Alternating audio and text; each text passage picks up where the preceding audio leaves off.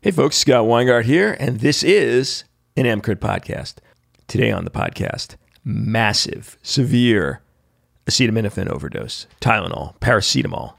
Uh, this is another one of those life threatening toxicological ingestions that we should have on the show. We have, I think at this stage, we have calcium channel blocker and beta blocker overdose. Um, and then a bunch of general tox stuff, but we haven't gone through a lot of the specific agents. Did we do tricyclics? I'm pretty sure we did tricyclics. Well, now we'll add severe acetaminophen to the mix. And now I rarely will do these tox episodes alone unless it's dealing with the critical care side of things rather than the toxicology side. So I need a toxicologist, and I got a incredible toxicologist, and that toxicologist is Emily Austin. Now, I first heard her many times on the EM Cases show, Anton Helman's amazing podcast, and he just did a stupendous episode on all things acetaminophen with Emily Austin and one of her colleagues. But I wanted to concentrate specifically on massive ingestion, and I could actually send you to Anton's show. I linked it in the show notes for all things a review of acetaminophen toxicity in general. So we're just going to deal with massive today. Emily Austin is amazing. She's at the Ontario Poison Center. She is an emergency physician at St. Mike's with so many of my good buddies in Canada. And she, as you will hear shortly, is a powerhouse of knowledge on all things toxicology. So she is perfect for this episode. We're going to jump right in in just a moment. A super quick ad for the Resus Leadership Academy, which is our um, online fellowship in resuscitation and acute critical care, specifically made for emergency medicine, uh, hospitalists, other folks who are not going to do an ICU fellowship and yet want to provide the best critical care to their patients. Uh, we have a host of amazing professors and a uh, curriculum of all of the knowledge you would get in a resus fellowship in person with folks like me or some of my brethren at other parts of the country who are doing one year resuscitation fellowships at a program. Well, this is a virtual one. And I don't think you lose all that much. You know, you'll have to have the pathology at your own shop to try the stuff out, but you will be able to learn so much of it through the Resus Leadership Academy. And why it's a leadership academy? Because you will be the leaders in resuscitation at your institution. So if that's something that's interesting to you, if that's something you want to pursue more, just come on over to resusleadershipacademy.com. That's resusleadershipacademy.com. Okay, enough of that. Let's get into the show. But no, of course, we're not getting into the show because for some, like, just not parsable reason, you are listening to the free version of this podcast. And I will tell you, uh, you're going to get the full version of this one, but you shouldn't. You shouldn't because you should be a member of EMCrit. You should be a full member of EMCrit. You should go to emcrit.org slash join and become a member so that you will get the full version of all of the episodes so that you do not miss out on any of the resuscitative goodness that will allow you to do the best possible acute critical care for your patients. And uh, that just is as easy as going to emcrit.org slash join. All of a sudden, you're getting CME, you're getting tax write offs, you're putting it on your professional development funds. And so you're not really paying a cent. And all of a sudden, you're getting the best knowledge of how to take care of critically ill patients. So that's emcrit.org slash join. And now, for real, let's get into the show. Who are you and what do you do? My name is Emily Austin, and I'm an emergency physician in Toronto at St. Michael's Hospital. And I also work as a medical toxicologist at the Ontario Poison Center. And I actually did my training in clinical pharmacology and toxicology here at U of T. So it's a bit of a different training program than some of the medical toxicology training programs in the States, but it's great. And we collaborate a lot with people down there. And yeah, that's a bit about who I am. It's great to be here. Beautiful. Thanks. And today we're going to be talking about massive acetaminophen ingestion. And we're just going to deal with the critical patient. Now, you did an amazing podcast with your partner in crime, another toxicologist, on Anton Helman's Emergency Medicine Cases show. We're going to refer people to that for all of the basics on acetaminophen toxicity so that we could just concentrate on the, the really sick patient. Does that sound good? Great. All right, perfect. So I guess the first question I'd ask you is what in your mind denotes a massive ingestion? That's a great question. And I think that really the starting point for all of this, because when you look in the literature for what a massive acetaminophen ingestion is, there's not, or overdose is, there's not one, one uni- unanimous or one definition that people really have consensus on. So some people would define that based on the ingested dose, maybe a tablet per kilo or maybe 500 milligrams per kilo. Some people define it as 30 grams in the presence of other co-ingestions. When I think about the patient who is massively acetaminophen poisoned, I assume that there has been a huge amount of acetaminophen ingested. So I'm going to have a really high serum acetaminophen concentration. But I also think about this other component, which would be evidence of mitochondrial dysfunction or failure that can present as well as part of a slightly different clinical presentation than we see in some of our other or more common acetaminophen ingestions, I think. And that's a little bit different with these patients. Yeah. And we'll put a pin in that because I think that'll come up when we talk about what lab tests to specifically send in these patients that we might not send in a standard acetaminophen overdose. Yeah.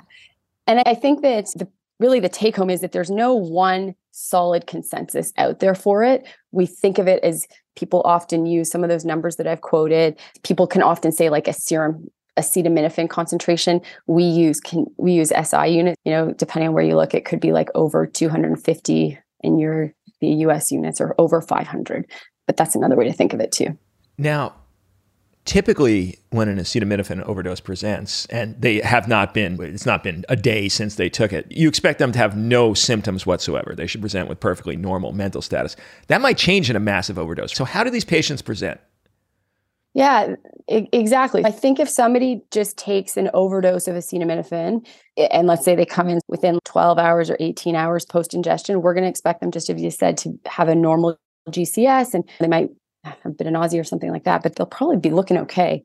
In these massively poisoned patients, they look quite different. Can I give an example that Please. we actually recently had? So, we recently had a patient who is about 60, 65 years old. And this patient presented GCS3. So they were, the last time that they were seen was at midnight. And then at 8 a.m., a family member came to check on them. So about eight hours later, and this patient was GCS3 and was intubated on scene by EMS. Other things that were pertinent about their clinical exam is that they were a little bit hypothermic. The first temperature that was recorded on them was like 32.1 degrees Celsius or something. Yeah. And and they had a bit of hypotension that was that, that, corrected quite easily with fluids. But this was this is not what I think of as a typical acetaminophen poison patient. These, this is a patient that also received Narcan on scene and naloxone on scene because they're found to be GCS3. And then we uncovered what was going on there in lab investigations, and indeed it was acetaminophen. Emily, this brings up a tangential point, which though I, I want to explore because I think it's relevant. If you found a comatose patient with no history alongside them of ingestion, is there anything that would make you pick up that this is actually an acetaminophen overdose or toxicologic overdose in general? Are you just sending aspirin and Tylenol on all of your comatose patients? What? How do you actually piece that out? I think it's going to be pieced. I think it's going to be the lab work that will solidify this for us. I think this patient will probably get imaging of their head as well to cover that because obviously it'll be on the differential diagnosis. But oftentimes, what we'll see is evidence of anion gap metabolic acidosis with an elevated lactate. And the lactate isn't going to be as high as we might see. And now I'm thinking with my sort of toxicologic brain, but in metformin associated lactic acidosis, because those people, first of all, aren't always GCS3, but can have crazy high lactates. You might see a lactate of like seven or eight, sometimes 10, sometimes less high than that as well. And you have this sort of unexplained metabolic acidosis with this elevated lactate, but the patient isn't profoundly hypotensive. And the other key point about it that is interesting and that can throw people is that when we're thinking about acetaminophen toxicity and acetaminophen poisoning, everybody is and rightly so, will think about hepatotoxicity and liver toxicity. But in the patient that I'm telling you about are these massively acetaminophen poison patients, their transaminases are solid and are normal. And we have no evidence of hepatic dysfunction here. If you aren't casting a wide net, it is easy to miss. And certainly, when you read about the case reports in the literature, this is something that has been missed all the time. Not missed, but isn't obvious right away. These are patients who may have a very low bicarb and be given a dose of fomepizole because we're concerned about a toxic alcohol. They're patients that that the medical toxicology service is consulted on say, do you have anything else to offer us? And and then it somebody will say, let's we should add acetaminophen to this as well, and then we'll see this crazy high level. Got it. Now, if they just ingested and came right in, their mental status may be normal. When do you start saying, if it's been X number of hours since a massive overdose, I'd really expect to see some mental status changes? I this is my opinion. I would say that the earliest you might you might see it is four hours. I can't think of a case where I've really seen it earlier than that. Oftentimes, we're hearing about people presenting within eight hours, within 12 hours. And part of that might just be the time that they would be found unconscious or something like that. But the trick with acetaminophen is that often when you, if you've taken a lot of it, often when you're getting beyond that sort of 12 hour mark, 18 hour mark, we're going to start to see evidence of hepatic injury, right? And so with these patients, this I would venture to say a toxidrome of a massive acetaminophen poison, massive acetaminophen poison patient, we're seeing decreased LOC, high or elevated lactate with an anion gap metabolic acidosis, and our transaminases are okay. Yeah. All right.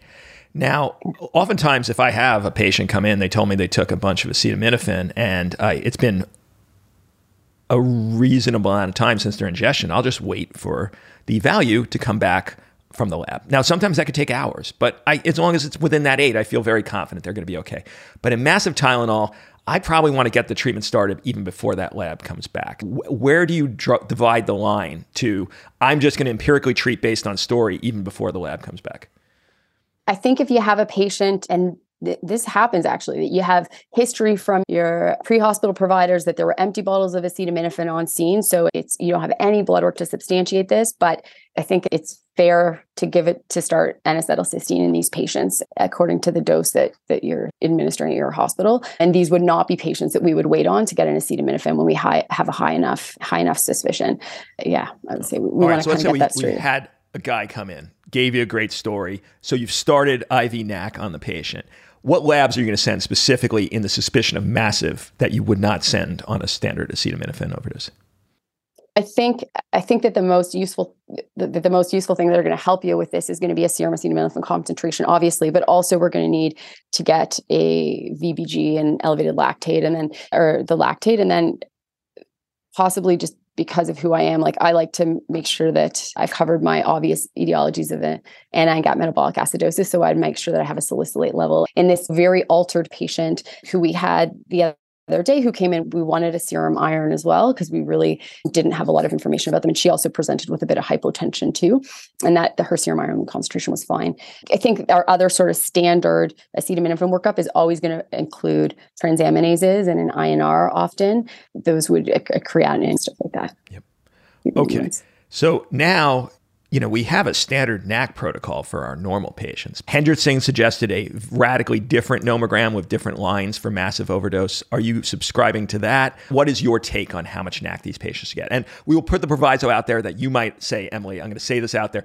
This should all be determined in concert with a toxicology service. You shouldn't be just saying, I'm going to go up to the 600 line on my without, but just so people understand what they might be hearing from their toxicology consultations. Could you talk about NAC dosing and massive overdose? Yeah, for sure. So, and I think that you've referenced a great paper that is really helpful and that lays out why we might think about giving more NAC to these patients with acetaminophen. And really, when we're so, in answer to your question, I'm going to be following a protocol that will involve giving a loading dose of NAC and those are all over the map right now because our understanding of how to treat acetaminophen overdoses is vastly different than it was, I think, several years ago. And so now people giving things like 150 milligrams per kilogram of NAC for maybe one hour as a loading dose up front. Some people are giving 60 milligrams per kilogram for four hours. I'm going to give a big loading dose of NAC. And then I'm certainly going to be giving an infusion that will be at least it's going to depend what your local dosing is. This is the trick. But in my case, my local dosing of NAC gives an infusion rate at six milligrams per kilogram per hour after that. And I'm going to be going up to either 12 or 18 milligrams per kilogram after I've given my local my loading dose. What how am I going to make that decision about how high I'm going to go? I want to know what my serum acetaminophen concentration is. That's going to help guide me and an understanding of where I'm interpreting that concentration based on when I think it was ingested. So oftentimes we would think that we could use the nomogram in these cases. the example that I gave, where this patient was last seen at, at midnight and now is found uh, decreased OC, let's say we have our blood work drawn at 9 a.m., I would use the nine hour time point for that most conservatively. Um, and so I think that the really the take home message is that NAC dosing is evolving and is complex. And what we know now is that we can and we should be giving more NAC to people who have more acetaminophen circulating. And what the exact dose of that is is is is interesting and exciting and in the weeds. But but I think toxicologists at poison centers are probably thinking about this a lot and managing cases and can support people in those decisions. And they should for sure. Now the problem with IV NAC is its potential for anaphylactoid reactions. Is that risk going up with these high doses? The adverse events associated with NAC, what we tend to see is that when there is a lower concentration of acetaminophen circulating, there's a higher risk of an anaphylactoid reaction. So, in these patients who are presenting with these massive acetaminophen concentrations or massive acetaminophen overdoses, these might be patients who have acetaminophen level of, for example, the one I've told you about, her acetaminophen level was 6,400 in millimoles per liter. So in in my units, and so that patient has so much acetaminophen circulating that I'm not really concerned about giving her an, an elevated dose of NAC. Now, I want to say that we have had experiences with people having NAC toxicity who have received the loading dose of NAC as a dosing error for way longer than they should. We don't want to get ourselves into a situation where we're doing a dosing error, but we want to carefully and thoughtfully give a higher dose of NAC as our infusion dose than we would have in what I think would be a safe way. And I think it, it's borne out that we aren't seeing higher rates of anaphylactoid reactions from that in these patients is there a role for charcoal and is there a modification for massive ingestion of acetaminophen? Yeah, I actually I think that there is and I think that there is some data out there to support that. With anything that we do, it's a sort of a risk benefit decision. Most of or not most, but some of the patients that I'm describing to you who have evidence of this sort of mitochondrial dysfunction or mitochondrial failure are going to be obtunded and are going to require airway management. So hopefully we'll have a protected airway and that would be a patient that I would go ahead and give a dose of charcoal to, maybe 50 grams of charcoal. And because I don't have evidence to support this that I'm saying, but because we're dealing with a, a, such a large amount of acetaminophen, we know that the way, or pills in the GI tract, we know that the way that it's going to get absorbed is going to be different. The absorption kinetics are going to be different than it would normally. Not that we're dealing with a bezoar right now. I personally have never heard about a bezoar, this big mass of pills, but we know that there's going to be so much drug there that it's going to get absorbed a little bit differently. Maybe perfusion to the gut will be different. So maybe there's a role to give charcoal later on too, or a second dose of charcoal. Well, I would have to think about that. Is there a role for lavage and or whole bowel irrigation? If I strongly thought that this was a, a massive acetaminophen, I don't think I would lavage. That's not sorry. I think it so not whole bowel. I don't personally believe there's a role for whole bowel here. And the issue of lavage is always what do you think the patient took? Do you have a protected airway? Are you familiar with how to do it? What's your risk benefit? And I think that if you think that you have a chance of there being pills in the stomach as opposed to distal to the pylorus, where they can still go on to get absorbed, but lavage wouldn't reach, then maybe you do. That's a, yeah, a nuanced answer. Yeah. Case by case, question. depending on time of ingestion and amount yeah. and, and the presence of an endotracheal tube. We have a great antidote most of the time for these patients. So typically APAP is, is the toxin that, that I we don't suggest lavage for. But well, that, yeah. that brings up the question because we know in a standard ingestion, if you get the NAC in on time, you're pretty much done. That's why we don't go to these heroic measures. Is that the same in massive? Are we guaranteed that if we get enough NAC in, these patients are going to be okay? Or is massive differ on that? That maybe you're still going to have patients go on to severe liver failure, even if you actually are doing the treatment of choice? My take is that if we are able, if this patient presents and we are able to, and there's no evidence of hepatic dysfunction or liver injury on presentation, and we are able to provide good supportive care and a strong antidote and consider some other modalities that we may have access to although some people don't always consider those. I think that we have a good chance of really this patient doing quite well. Yeah Let's talk about some of these other ancillary therapies. Now, you mentioned fomepizole for the suspicion of toxic alcohol. You might actually have your diagnosis of massive acetaminophen and still be using this, and that's new to many people. Why don't you talk a little bit about that? Yeah, so this is this is super cool and at the same time, we are we lack evidence that I believe will be forthcoming. And I, if you go on like clinicaltrials.gov, like there is a clinical trial that will be studying this, which is great. So for a long, t- so we've had this great antidote, NAC, that's been around for a really long time, and what happened is that there was this patient that presented, and the case report is like this awesome title. It includes like a gargantuan overdose or something like that in the title of the case report. And they present this patient who essentially presents with this description of this massive acetaminophen overdose and this severe metabolic acidosis with an elevated lactate. And this patient is administered fomepizole up front. It ends up being acetaminophen that people do very well. And then a few years later, some toxicologists write a letter in one of the tox journals and say, there's some animal data as well that actually maybe fomepizole will block one of the enzymes that's involved in the metabolism of acetaminophen to the toxic metabolite. So maybe what these guys were doing was actually really helpful. And now there's a bunch of literature, case reports, and some case series, and lots of animal data or a bit of animal data from a few centers that are suggesting that fomepizole can be given in these cases of acetaminophen toxicity to inhibit the metabolism to the toxic metabolite. And then it may also do things downstream where NAC isn't typically acting in terms of the cellular injury that can occur.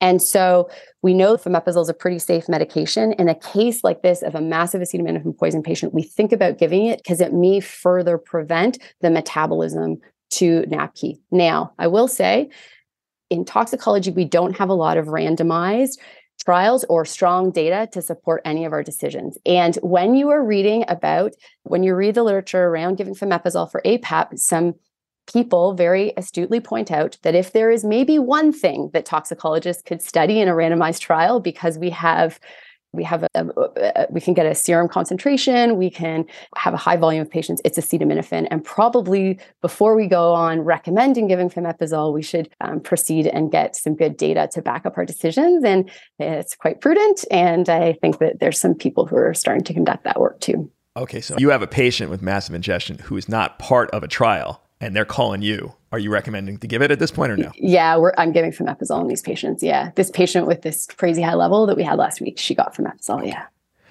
Let's talk a little bit about HD. Are you using the EXTRIP recommendations? And maybe you could talk about your own personal experience and thoughts on this. Yeah, my experience is that I trained in a center where some of the people who are authors on the acetaminophen EXTRIP document trained me, and I have we I certainly use those as guidelines for understanding what the role of dialysis could be. So EXTRIP, what it's done is it's released a document based on the literature that was out there already about about parameters about clearance and stuff like this when you have acetaminophen poison patients and they're getting NAC and which patients might benefit from from dialysis. And it's so funny because when you read their recommendations, they say if you're not going to give NAC, and I remember the first time I read it, who's not giving NAC? Of course, we're giving NAC to these people, right? And so the number is lower. But in general, I subscribe to the X recommendations, but not necessarily the specific serum concentrations. Like the whole idea there with EXTRIP is that if you have a massively poisoned patient, you're going to see evidence of mitochondrial failure. And that if we can diet these patients, we may be able to remove a significant amount of the parent compound, the acetaminophen, that's contributing to some of that mitochondrial failure much more quickly. And the patient may recover more quickly. And there's benefit to that. It's always a trickier situation when you're in a place that, you know, maybe doesn't have access to dialysis or would need to be transferred for dialysis we are still recommending transfer in my center, I'll say oftentimes. But I do appreciate that there would be an argument like just give this patient NAC and support them. And that has been done, and the patients will often do well. But we tend to recommend dialysis where I'm at. Are there any other therapies we should talk about before we talk a little bit about transfer decisions? I don't, I think I think that those are really the big ones that we're thinking about giving N acetylcysteine, giving activated charcoal, supporting these people. Yeah. Those would be the big one. Now, generally, when we have these massive ingestions or any ingestion that's actually been found late enough that there's actually liver toxicity, people's first inclination is I need to get them to a liver transplant center so that they're there. But even when you send them to transplant centers, most of the time they're not even anywhere on the list because this is a situation where we know if we get them through, if we can manage their critical care, most of them are going to recover hepatic function. And so they they fall really low down on the transplant list. What is your current take on who needs to be transferred? As you've alluded to, prognosticating this can be tough, right? But I think that, that, that what's, and we have the modified King's College criteria, which in general I have found helpful to help me identify people who maybe who may benefit from being managed in a in a center where they could be transplanted or where or at least having made contact with a, the transplant team.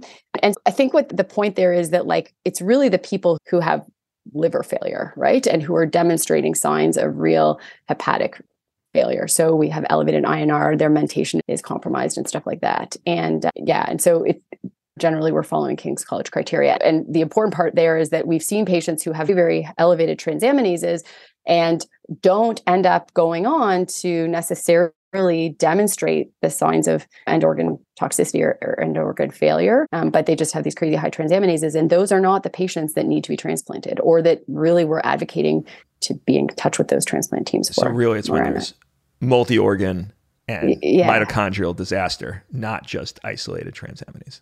Yeah, exactly. Exactly. Like, exactly like hepatic encephalopathy or you've got a coagulopathy you're often acidotic stuff like that yeah now, th- this might be out of your area of experience, in which case, then we will just cut the question. We worked a lot with these liver dialysis modalities in critical care.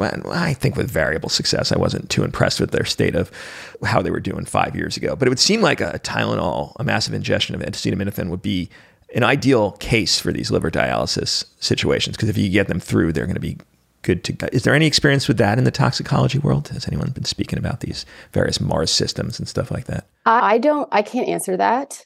I will say, and this was very interesting to me because I had never encountered a, I had never been involved with a case like this before, that we had a really impactful case probably about a year ago now in a young patient who had a unintentional acetaminophen uh, exposure or, or ingestion and ended up with severe liver failure and they were plexed. And at the time, that was something that was not on my radar as a potential therapy for these patients. And I don't work in the critical care realm, so that may be why. But I had I, I looked it up at the time, and I actually found a little bit of. It seemed like there was some data to support potentially plexing these people and this patient went on to survive. And it's it's one of those moments when you're at the bedside and I we did not I did not think that patient would survive and they did. And that's fascinating. Yeah so it was interesting is, is, that something that's on your list of options for massive so it is the case so it is a case that and I actually haven't we may have one going on right now but I haven't actually had a patient who is is dying from or in liver like real liver failure from an acetaminophen poisoning patient since that i don't think. But uh, it is something that after that case and we've talked about it around here i'm going to talk to the team at the bedside managing that patient to see is this something that we should be doing? My understanding is that admittedly i looked this up like last year but i didn't think that there was like super solid data on it but i think that there's something out there and so i certainly wondered about it in that patient because what we run into is a situation also where some of these patients are declined for transplant. And this is a limited resource, and there's all these other reasons. And maybe this would be something that we could do in those patients, That's which is kind of interesting. Cool. I, yeah. I like that a lot. We're going to do a whole show on the management of hyperacute liver failure. Um, so, folks, I'll tune in right now. Yeah, we'll talk about that. All that management of critical care. But I'm sure there's stuff that, due to my own lack of knowledge, I don't even know to ask you, Emily. So, what are the questions I should be asking you right now that I have not asked you yet?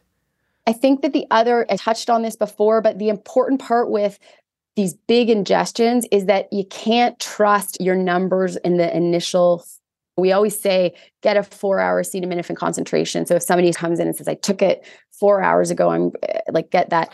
You got to repeat it often. Like you, we often recommend repeating it. I think if somebody took big enough concentration, I'd expect them to be over the line, but you, we don't clear these patients without often doing subsequent levels, which isn't always typical with acetaminophen. Usually we can say that we would expect it to get absorbed in the first four hours. That's a, another little nuance that we yeah, so do. And I think that would you? I think if NAC is running, we're saying every four hours. Okay. Usually, because it's not really going to. You just want to be. You you want to make sure that you're not clearing them too early. Most of these patients wouldn't. And I, I think that the other part is that the INR in this massively massive acetaminophen poison patient that can be elevated as well, and that has nothing to do with hepatic dysfunction and liver failure. It's because of an interaction with NAPQ and also NAC with the vitamin. K. Let's bring that point out a little more because I think that's really important, and we didn't hit on that. So eventually, if they have hepatic failure, their INR is going to get screwed because of their ability to produce. But you're saying mm-hmm. early on it could be elevated even though they have no coagulopathy simply because of an interaction.